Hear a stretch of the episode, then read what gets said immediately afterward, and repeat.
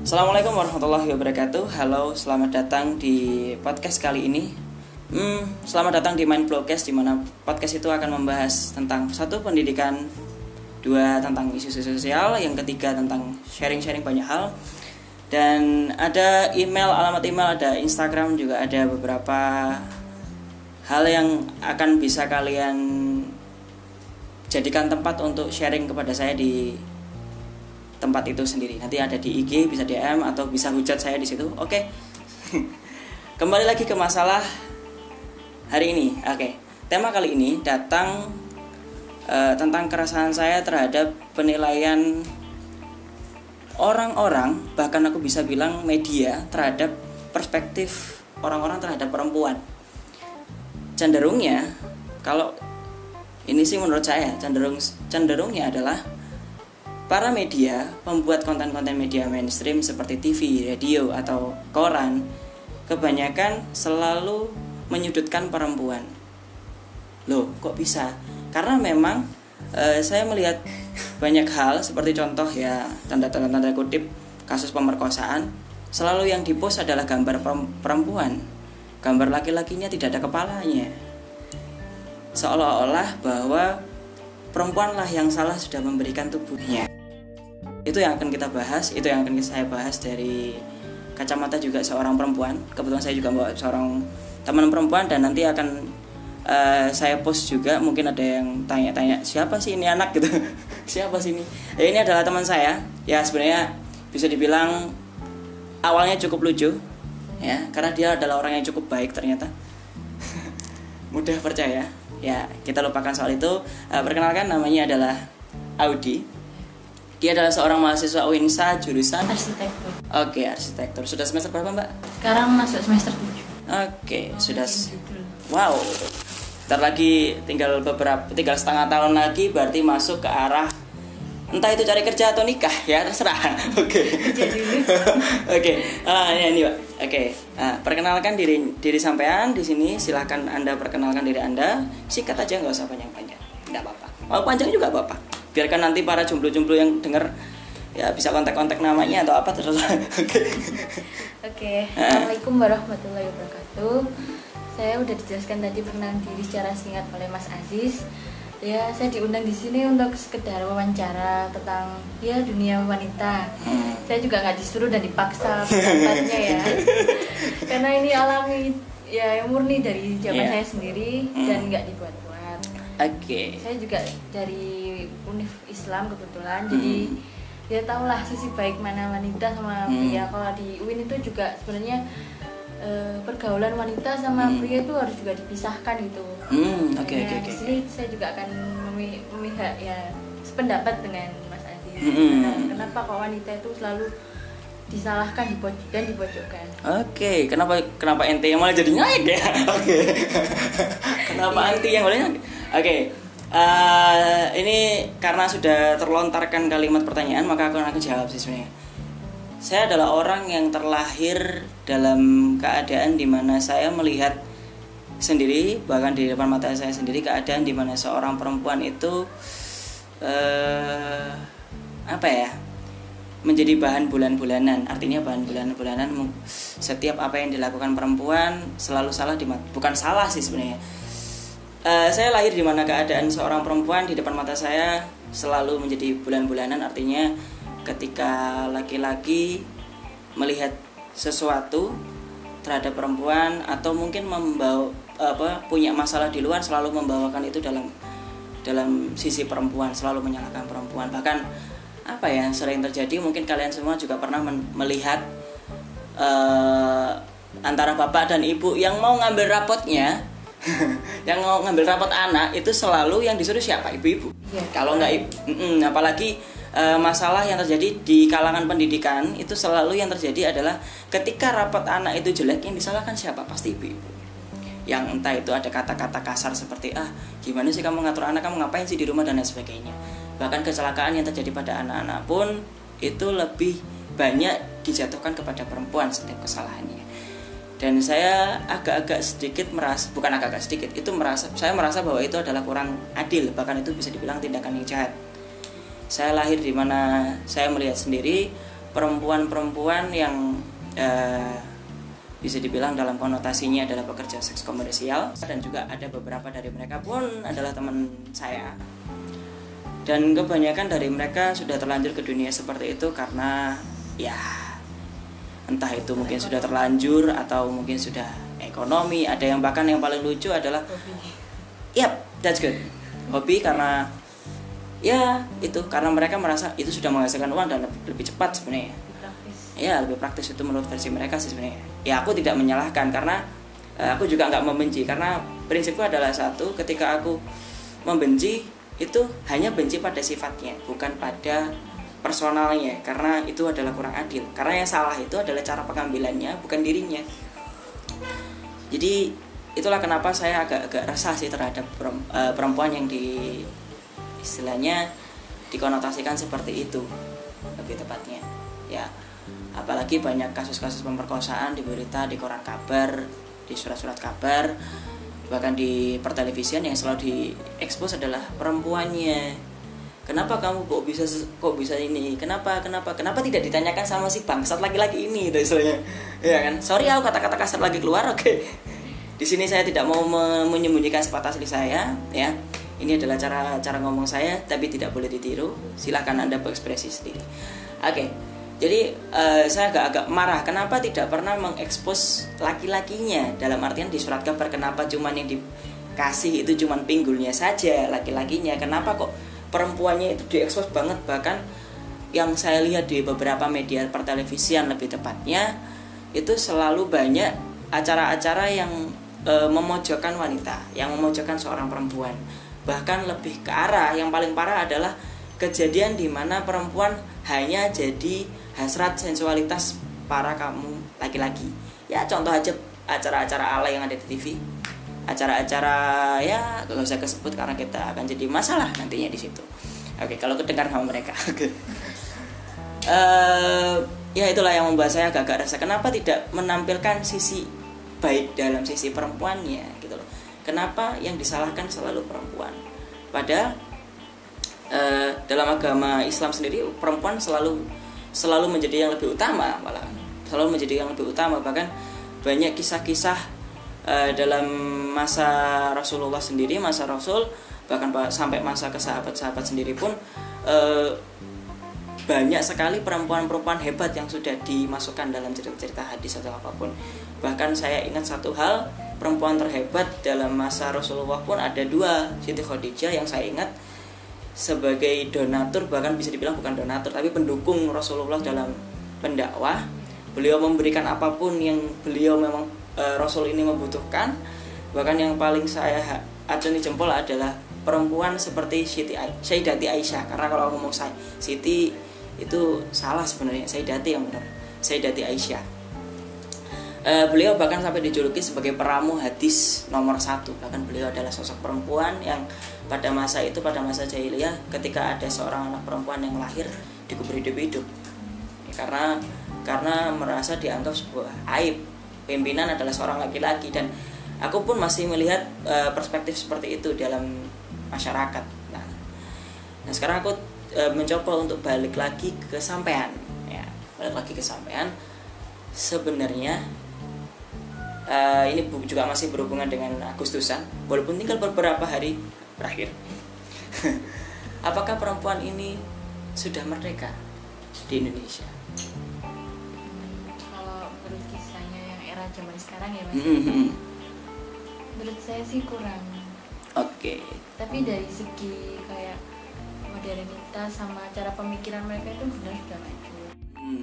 kalau secara kesat mata kita lihat lagi negatifnya itu banyak sekali kekurangan dari yang dulu-dulu wanita emansipasinya itu hmm. ya misalnya aja pejuang kita yang pahlawan itu era kartini okay. kita itu uh, diperjuangkan supaya wanita itu juga bisa harus berpendidikan hmm. sekolah supaya nggak prianya aja yang pinter gitu ah, yang memimpin okay. lah mm-hmm. nah setelah itu kita udah dididik dan bener sih banyak sekali sekarang wanita yang sampai lulus S2 S3 mm. tapi dalam konotasinya itu mereka memang berhasil dalam dunia pendidikan tapi dalam bukan dalam pendidikan. moral dan akhlaknya itu tadi hmm oke okay. Kalau menurut saya tuh ya kalau bisa sukses dunia juga sukses dunia ak- akhiratnya juga gitu, Oke Mas. oke oke. oke. Jadi eh saya menangkap bahwa apa yang tadi sampean bicarakan bahwa bahwa bisa dikit bisa dikatakan sampean mem, memin- atau mungkin eh, sebut saja saya salah mungkin ya. Eh, semoga saya semoga saja saya salah. Sampean seolah-olah menunjukkan bahwa sampean pengen menunjuk, eh, pengen meminta sebuah eh, kesetaraan dalam ya kesetaraan artinya eh, bahwa kita dianggap setara antara perempuan dan laki-laki. Em, Oke, kesetaraan sendiri sebenarnya kalau kita bicara kesetaraan, apalagi di zaman sekarang ini era di mana paham-paham feminis, feminisme, ya, tak pernah dengar kata feminis, femin apa femi, pokoknya Iya, sem- ya paham, itu kayak saya gitu, ya, maafkan saya salah. Oke. Apa-apa Mas. Eh, pernah mendengar kata-kata itu. Apakah menurut sampean paham seperti itu bagaimana? Apakah memang baik untuk perempuan atau baik atau justru ada ketimpangan sosial? Eh, ketimpangan maksudnya ketimpangan yang akan malah akan menjadi bumerang untuk perempuan. Bentar, kalau feminisme itu kan kalau nggak di Amerika sudah diberlakukan kan? Mm-mm, sudah diperlakukan Ma- bahkan sempat ada sempat beberapa hari berdemo tentang itu gitu ya bahwa anak perempuan di situ banyak juga demi mem- mem- apa, membebaskan paham seperti itu. Kalau menurut mbak gimana? Apakah itu akan berpengaruh pada eh, perkembangan perempuan yang baik atau mungkin malah jadi lebih buruk malah? Hmm, soalnya di Indonesia ini kan juga mau diberlakukan seperti itu. Hmm. cuman saya sih masih dengar-dengar aja. Hmm. karena banyak sekali wanita tuh yang ya nggak setuju dengan paham itu. Apalagi orang yang kayak seperti condongnya ke Islam gitu loh mas hmm, ya malah nggak aku pernah dengar itu juga Iya, Hmm. malah apa ya menuntut banget kalau haknya itu benar-benar nggak mereka dapatkan gitu loh Hmm. tapi di sisi lain untuk di era sekarang ini ya Iya. apalagi masa-masa di mana wanita karir banyak iya betul mas wanita Justru karir sekarang banyak. pengangguran itu malah banyak yang Laki-laki. laki-laki Benar sekali. yang wanita bahkan perempuan pun sekarang saya lihat eh, saya sempat takjub bahkan bukan. Saya sempat memasang iri juga sih sebenarnya. Artinya eh, saya merasa kagum. Saya sosok yang paling saya kagumi adalah sosok perempuan sebenarnya. Dibanding laki-laki saya saya selalu lebih respect kepada sosok perempuan. Kenapa? Karena semua kisah-kisah yang beredar di dunia itu lebih condong menunjukkan eh, sisi perempuan. Artinya banyak sekali orang-orang hebat yang berasal dari perempuan. Contoh eh, pembela eh, pembela hak perempuan yang ada di di Pakistan lebih tepatnya. Bahkan dia sampai jadi pembicara juga ya kan? Bahkan ada juga juru bicara dari Korea Selatan Korea Utara membicarakan dengan gagasannya berali mengatakan itu dan eh, saya sangat-sangat kagum apalagi dengan trennya Najwa Shihab. Ya Ya. sorry mbak aku sebut ya. Najwa Shihab. Ada Samara Samara DKI ya ada apalagi eh, Kania ini buat film cuma sering coba yang dari keluarga yang belum nggak mampu jadi dia sekolah. Oh aku baru tahu itu. apa ya? Itu aku. Ah, kita nanti coba Iya. cari-cari itu. Aku juga penasaran itu. Itu Ah, ada benar-benar- sangat-sangat banyak sekali. Bahkan ada bahkan di era-era pemerintahan masa pada masa-masa lalu pun banyak sekali para perempuan yang hebat-hebat. Kalau kita kembali ke flashback masalah kemerdekaan pun Cutnya Dian Cutnya Dian juga mengatakan hal yang sama memberikan emansipasi perempuan yang sama. Cuman yang jadi permasalahan adalah kalau kita ngambil jalur ke fem- feminis ya sebenarnya. Artinya eh, sebenarnya ada positifnya ada negatifnya. Negatifnya adalah mereka meminta kesetaraan. Oke kadang-kadang aku agak-agak cringe lihatnya kalau atau dengarnya karena karena kata penyetaraan berarti me- meminta kesetaraan dalam artian semua hak. Ya contoh aja paling gampang kalau misalkan perempuan itu meminta kesetaraan dalam artian berarti kalau kita telanjang dada apakah perempuan juga telanjang dada? Itu juga nggak mungkin. Tentunya nggak mungkin Nah, kan? terkecuali itu juga nggak mungkin. Aku agak cringe sih cuma uh, agak-agak agak-agak cringe ya ketika ada hal seperti itu. Kenapa karena di dalam Islam sendiri kalau kita bicara Islam ya kalau kita bicara Islam eh, maaf bagi yang minoritas kalau kita bicara Islam bahkan perempuan itu sangat-sangat dijunjung tinggi dalam Islam. Eh, bahkan ada khusus surat yang memang perempuan banget itu bahkan ada tulisannya para perempuan. Iya kan? Itu sangat-sangat saya bahkan saya terus mencari tentang perempuan pun masih dalam surat itu uh, kita lepas saja dari agama. Artinya apa? Bahwa, saya yakin di semua semua kalangan agama di semua agama pun masih me, mentitik apa maksudnya menitik menitik beratkan bahkan mengunggulkan seorang perempuan. Apalagi kalau e, masalah penyetaraan berarti kalau perempuan hamil kita juga harus hamil dong tahu. Iya. sakit bro. Apalagi saya saya melihat sendiri ibu saya melahirkan dan saya membayangkan diri saya kalau saya melahirkan oh sakit sekali. Bahkan saya sampai pernah melakukan sebuah riset di mana rasa sakitnya perempuan itu ketika melahirkan seperti nyawanya sudah di ujung tenggorokan. Makanya ini antara mati dan hidup antara itu baik dari segi mana pun artinya baik itu sesar ataupun normal ya kan? Normal. E, semuanya pasti oh ujung-ujungnya kalau kalau siap ya masih hidup kalau enggak ya back to Allah kembali lagi ya kan uh, sisi positifnya adalah penyetaraan berarti posisinya adalah uh, di mana perempuan itu uh, bisa mengapres uh, mengekspresikan dirinya dalam mengkritik sesuatu terhadap terhadap mungkin meminta fasilitas. Karena feminisme itu juga bisa dibilang uh, bisa membuat orang-orang sekitar menjadi Eh, lebih cenderung untuk pro protektif terhadap perempuan. Artinya dalam memberikan semua yang diinginkan perempuan. Seperti contoh gerbong. Saya suka dengan adanya ini berarti penyetaraan terhadap perempuan. Dengan adanya penyetaraan terhadap perempuan adanya gerbong perempuan khusus perempuan. Adanya juga uh, tempat di mana perempuan bisa mengekspresikan dirinya. Ya walaupun sebenarnya mengekspresikan dirinya perempuan sudah bisa bebas sebenarnya. Sudah bisa bebas sebenarnya. Tapi uh, masih ada beberapa hal yang yang aku jadi concern yang jadi konsentrasiku adalah di mana perempuan itu selalu menjadi momo. Ya contoh aja paling gampang e, di tempat saya ini kan selalu e, istilahnya ya enggak aneh ya karena bukan sok jadi apa ya kayak ganteng banget perasaan. Dan enggak jelek banget jalan e, bisa dibilang bisa dibilang ini apa menjadi momo. Artinya perempuan yang keluar contoh deh perempuan yang keluar bawa laki-laki ke rumah. Yang diselain siapa yang diselain adalah perempuan. Yang diselain adalah perempuan. Adalah laki-lakinya kenapa tidak disalahkan gitu? Ya okay. terus laki-laki bawa perempuan ke rumah laki-lakinya. Yang diselain siapa? Perempuan lagi gitu loh. Kenapa tidak menyalahkan sosok laki-lakinya? nah gitu. itu kan yang jadi konsentrasi di kita. Kenapa tidak menyalahkan laki-lakinya? Kenapa kok tidak ini? Kenapa banyak orang yang e, penilaiannya itu enggak subjektif, mesti objektif. Hanya tertuju pada satu orang gitu loh. Kenapa enggak anu enggak lebar sih? Apalagi banyak netizen yang selalu e, menilai hanya pada satu sisi gitu loh. Mulutnya netizen lebih tajam sebenarnya daripada, daripada mulutnya tetangga. Oke. Okay.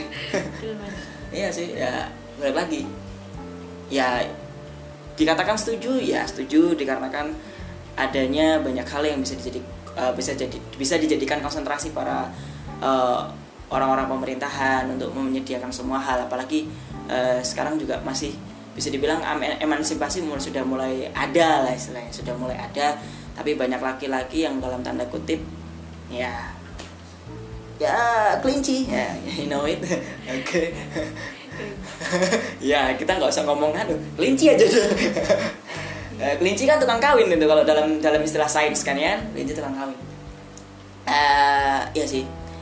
Kalau dalam segi dalam segi buruknya adalah ketika uh, dengan adanya paham ini banyak manusia uh, banyak perempuan akan lupa pada kodratnya. Artinya apa? Karena manusia uh, perempuan lebih utama perempuan kodratnya di dalam di dalam Islam pun satu menjadi madrasah bagi anak-anaknya. Kedua menjadi media curhat atau teman terhadap anak-anaknya. Karena makanya banyak sekali uh, perempuan-perempuan diharapkan menjadi di dalam rumah karena konsentrasinya adalah menjadi uh, pengajar untuk anak-anaknya. Ya walaupun sebenarnya juga nggak masalah juga uh, perempuan bisa bekerja di luar. Karena uh, aku pun aku pun akan meminta kalau misalkan aku nanti menikah pun aku akan meminta istri saya untuk kerja. Ya bukan meminta sih lebih tepatnya. Kasarnya saya yang salah ya. Kenapa saya yang minta kan? Males banget loh. Enggak. Gini uh, jadi sebenarnya saya juga meminta istri saya saya akan kasihkan dia pilihan. Karena perempuan itu kan juga memiliki hal yang sama. Artinya hal yang sama untuk diberikan kebebasan dalam berpendapat memilih. Karena dalam Al-Quran pun Nabi eh, eh, bahkan Nabi Muhammad pun pernah mengatakan eh, kalian semua itu diciptakan untuk merdeka. Kalian semua diciptakan untuk merdeka. Artinya semua pilihan yang kalian dapat yaitu itu. Loh. Kalian bisa memilih apa pun. Dan perempuan berarti dalam artian seperti itu berarti bisa memilih apa pun yang dia inginkan. Makanya saya juga kalau ketika punya istri pun saya akan mengatakan kamu pilih yang mana? Gitu. Kamu mau pilih uh, berada di rumah atau di luar? Gitu loh kalau kalau di luar maka pekerjaanmu akan tambah. Maka saya bukan menakut-nakutkan memang saya hanya memberikan edukasi yang kedua juga uh, kalau kamu berada di rumah maka kamu akan fokus dengan anak-anak. Tapi dari situ juga aku merasa bahwa ini kalau kacamata perempuan ya kita nggak ngomong siap uh, udah bersuami atau beristri kita ngomong dalam kacamata perempuan muda lah istilahnya. Mbak sendiri kalau misalkan sudah menikah artinya sudah menikah di sini uh, ketika ketika mbak di rumah pasti akan jenuh atau tidak? Jenuh sih. Jenuh ya. banget ya. Iya, dan benar-benar jenuh sangat sangat jenuh. Makanya banyak sekali perempuan yang saya tanyakan pasti rata-rata gini aku nanti mau kerja gini gini gini. Nanti kalau kita nikah dan nanti aku pengen kerja. Banyak sekali perempuan yang tanyain bahkan uh, yang dari ya ini mungkin sedikit agak buka-bukaan pun aku juga punya maksudnya pernah uh, berteman dengan orang Riau juga dan juga juga pernah uh, kita sudah udah pernah hampir istilahnya mengikrarkan diri untuk mempunyai niatan nikah ya Nah, tapi walaupun ibu saya mengatakan tidak, ya, ya tidak setuju karena tempatnya kejauhan katanya. Ya itu kata ibu saya dan saya juga tahu apalagi transportnya untuk naik pesawat satu orang satu juta lima ratus. Eh, manusianya di rumah saya ada delapan. Banyak gitu kan. Kok nggak dilangsungkan di? Iya, saya niatnya pengen dilangsungkan di sini, tapi kan juga istilahnya kasihan juga si perempuan ini kalau tidak bertemu dengan teman-temannya juga sih sebenarnya.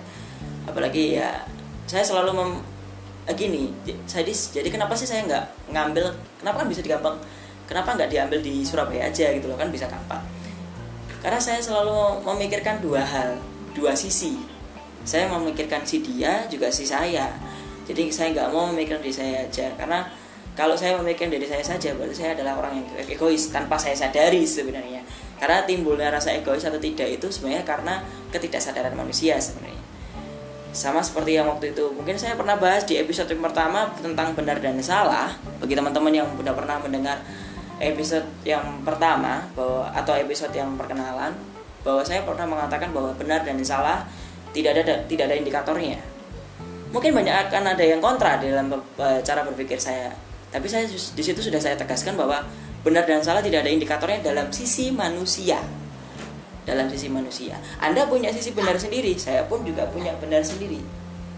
Ya kan? Jadi kita jadi kita nggak istilahnya eh, ya itu punya sisi benar sendiri, punya sisi salah. Anda bisa juga lihat saya juga salah, saya juga bisa ngelihat Anda juga salah. Semuanya bisa. Um, dan selanjutnya pun uh, ya itu sih. Kalau kita balik lagi ke masalah feminis ya ada baiknya ada buruknya. Buruknya adalah ketika perempuan akan lupa dalam uh, kodratnya sebagai seorang ibu apalagi mengurus dan lain sebagainya. Dan ada satu hal yang menjadi konsentrasi saya adalah karena saya juga adalah seorang pendidik dan saya juga punya usaha di bidang pendidikan juga alasan saya mendirikan ini pun karena saya juga punya pandangan di mana nanti perom, uh, sosok istri saya ini nanti yang akan membantu saya adalah dia berada di rumah tapi dia juga masih punya pekerjaan. Makanya saya juga bikin usaha di sini adalah alasannya ketika nanti saya sudah menikah istri saya punya kegiatan. Entah itu mengajar anak-anaknya sendiri atau mengajar anak orang lain. Ya karena saya sangat konsentrasi terhadap yang namanya kesetaraan juga karena kasihan juga ketika perempuan tidak tidak tidak diberikan hak. Bisa dibilang ada baiknya ada buruknya sih. Buruknya adalah ketika lupa. Itu aja sih satu hal sebenarnya. Ya walaupun banyak baiknya walaupun banyak baiknya. Dan ya menjadi hal yang sangat-sangat apa ya sangat-sangat membingungkan. Artinya sangat-sangat membingungkan itu bagi sisi perempuannya juga masih membutuhkan ini. Ya gini laki-laki juga masih membutuhkan ini. Apalagi banyak terjadi uh, hal-hal yang buruk terhadap perempuan yang selalu meng, apa, mengategorikan perempuan apalagi mengategorikan perempuan yang salah apalagi yang banyaknya terjadi adalah ketika perempuan pakai baju mini uh, menyalahkan seorang laki-laki nggak Loh, kalau saya yang ter, kalau saya pakai pakaian terbuka ya terserah saya, hak asasi saya. Benar. Benar kalau kita balik ke masalah feminisme karena kesetaraan itu tadi.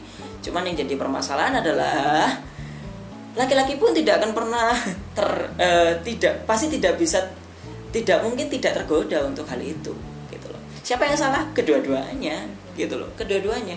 Tapi merasa benar pada sisi masing-masing. Perempuan benar karena atas dasar kebebasan berpendapat laki-laki juga sama karena kebebasan berpendapat itu okay. caranya mm -mm, cuman ya kalau saya kesadaran itu sih mm. dia nyalain perempuan. Mm -mm, gitu. Sebenarnya ya. Kalau kucing nggak dikasih pindang.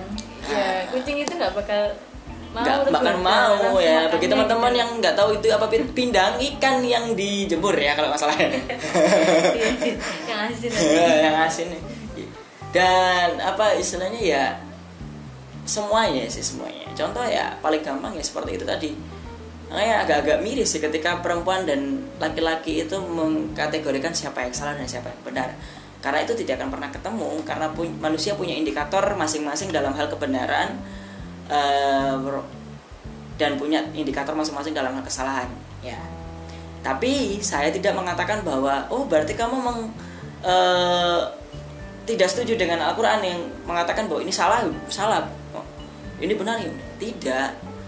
Saya mengatakan sekali lagi saya tegaskan bahwa e, indikator kebenaran dan kesalahan itu tidak ada dalam sisi kemanusiaan di dalam diri manusia. Tapi kalau kita bicara tentang hukum, ya anggap aja norma-norma yang sudah beredar, apalagi tentang agama, ya sudah sudah pasti ada benar dan salahnya. Itu itu ya kita harus rutin udah jelas soalnya udah jelas udah jelas bahkan ada alasannya kenapa itu disalahkan ada alasannya pun kenapa itu dibenarkan ya semuanya tapi kalau kita bicara dalam sisi manusia ya punya indikator kebenaran masing-masing terutama sampean sendiri. Kita nggak bisa menyalahkan siapa yang bahkan aku pun nggak bisa menyalahkan sampean sampean pun e, punya punya hak untuk menyalahkan saya. Sampean juga bisa membenarkan diri sampean atas apa yang sampean lakukan saya pun juga bisa gitu. Ya itulah yang membuat saya agak miris gitu loh. Dan menurut sampean gimana? Setuju nggak dengan cara pikir saya kalau tentang hal feminisme kalau paham itu. sih saya emang nggak setuju gitu. Mm tapi dalam motif lain tuh kayak kesetaraannya dalam hal apa dulu? Kalau mm misal haknya pingin disetarakan kayak berpendapat dan hmm.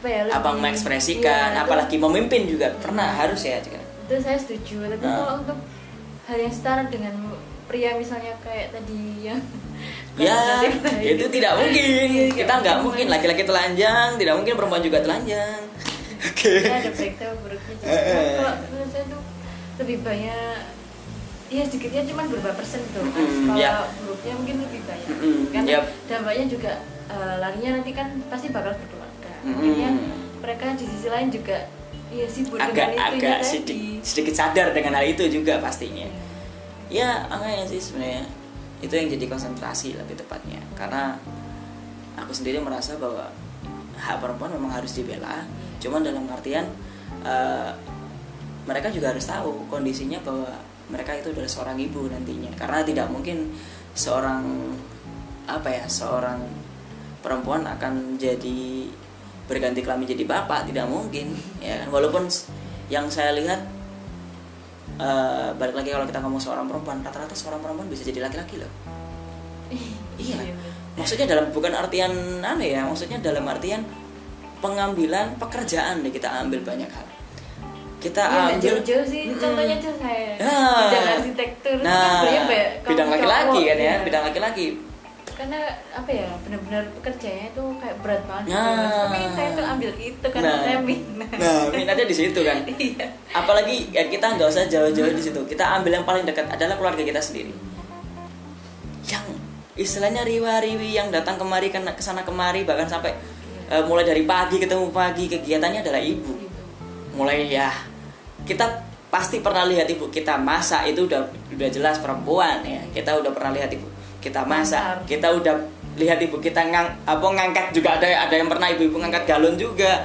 Ada yang sampai uh, belanja uh, bersepeda jauh menaik sepeda motor jauh ke pasar bahkan ngangkut barang berat-berat. Itu kan tugasnya laki-laki tapi dilakukan oleh tugasnya perempuan dan yang paling unik adalah ketika saya melihat ini ini sorry ya ini perspektif saya. Bukan berarti saya membela kaum perempuan dan bukan berarti saya banci tidak. Oke. Okay.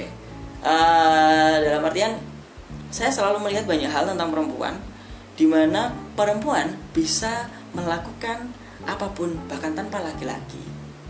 Tapi laki-laki ketika udah punya istri ketika nggak ada istrinya dia akan bingung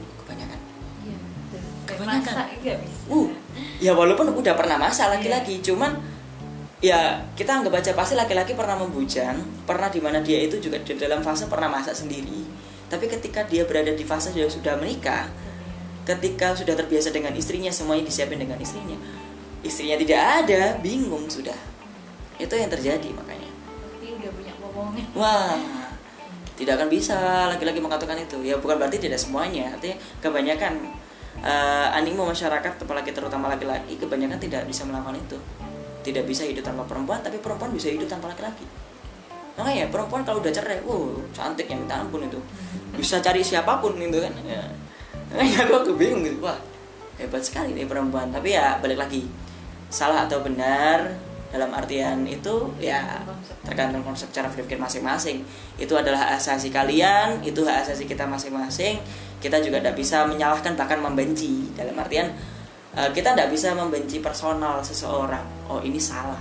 Ya kita cukup benci sama sifatnya atau kalau kalau, misalkan punya sifat benci terhadap apa pun ya boleh tapi jangan kepada personalnya gitu karena itu nggak adil banget sih. Aku pun ya walaupun aku bisa dibilang sangat jarang membenci orang ibaratnya. Ya tapi yang saya jadikan patokan adalah ketika saya hanya perlu membenci orang uh, hanya perlu membenci sifatnya bukan orangnya. Karena orangnya nggak salah apa apa ya, diri sepersonal itu diri juga bisa jadi dari uh, pengaruh orang lain. Nah ya kan? Apalagi banyak sekali orang-orang yang terpengaruh dari omongan orang lain. Netizen netizen netizen yang mulutnya kayak Tuhan itu ya. Yeah. oke netizen malah benar ya atau dan lain sebagainya ya itulah yang terjadi. Oke. Okay. mungkin ada yang mau ditanyakan untuk saya tentang perspektif perempuan atau apa bebas kita call uh, taktik tuk aja sudah ngobrol seperti biasa ya ini sekedar berpendapat aja sih mas kalau hmm. zaman dulu sama sekarang kan emang benar-benar beda ya oh sangat iya beda. itu beda mungkin karena era zamannya semakin maju hmm. jadi semua itu benar-benar berubah drastis gitu cara pengambilan iya. keputusan yeah. cara pengambilan uh, artinya inti dalam bacaan pun berbeda sudah gitu loh. Bahkan cara membacanya itu sudah beda cara membacanya. Kalau zaman dulu awal kedua ketiga itu urut zaman dulu orang bacanya. Sekarang banyak orang baca gitu ya iya. awal langsung ke tengah langsung ke akhir nggak pakai dua tiga empat nggak pakai langsung iya. awal tengah akhir langsung nemu poinnya. Dan itu kebanyakan yang tersesat itu karena itu. Banyak orang-orang yang punya ilmu sesat itu karena itu. Ya ilmunya nggak salah orangnya yang salah.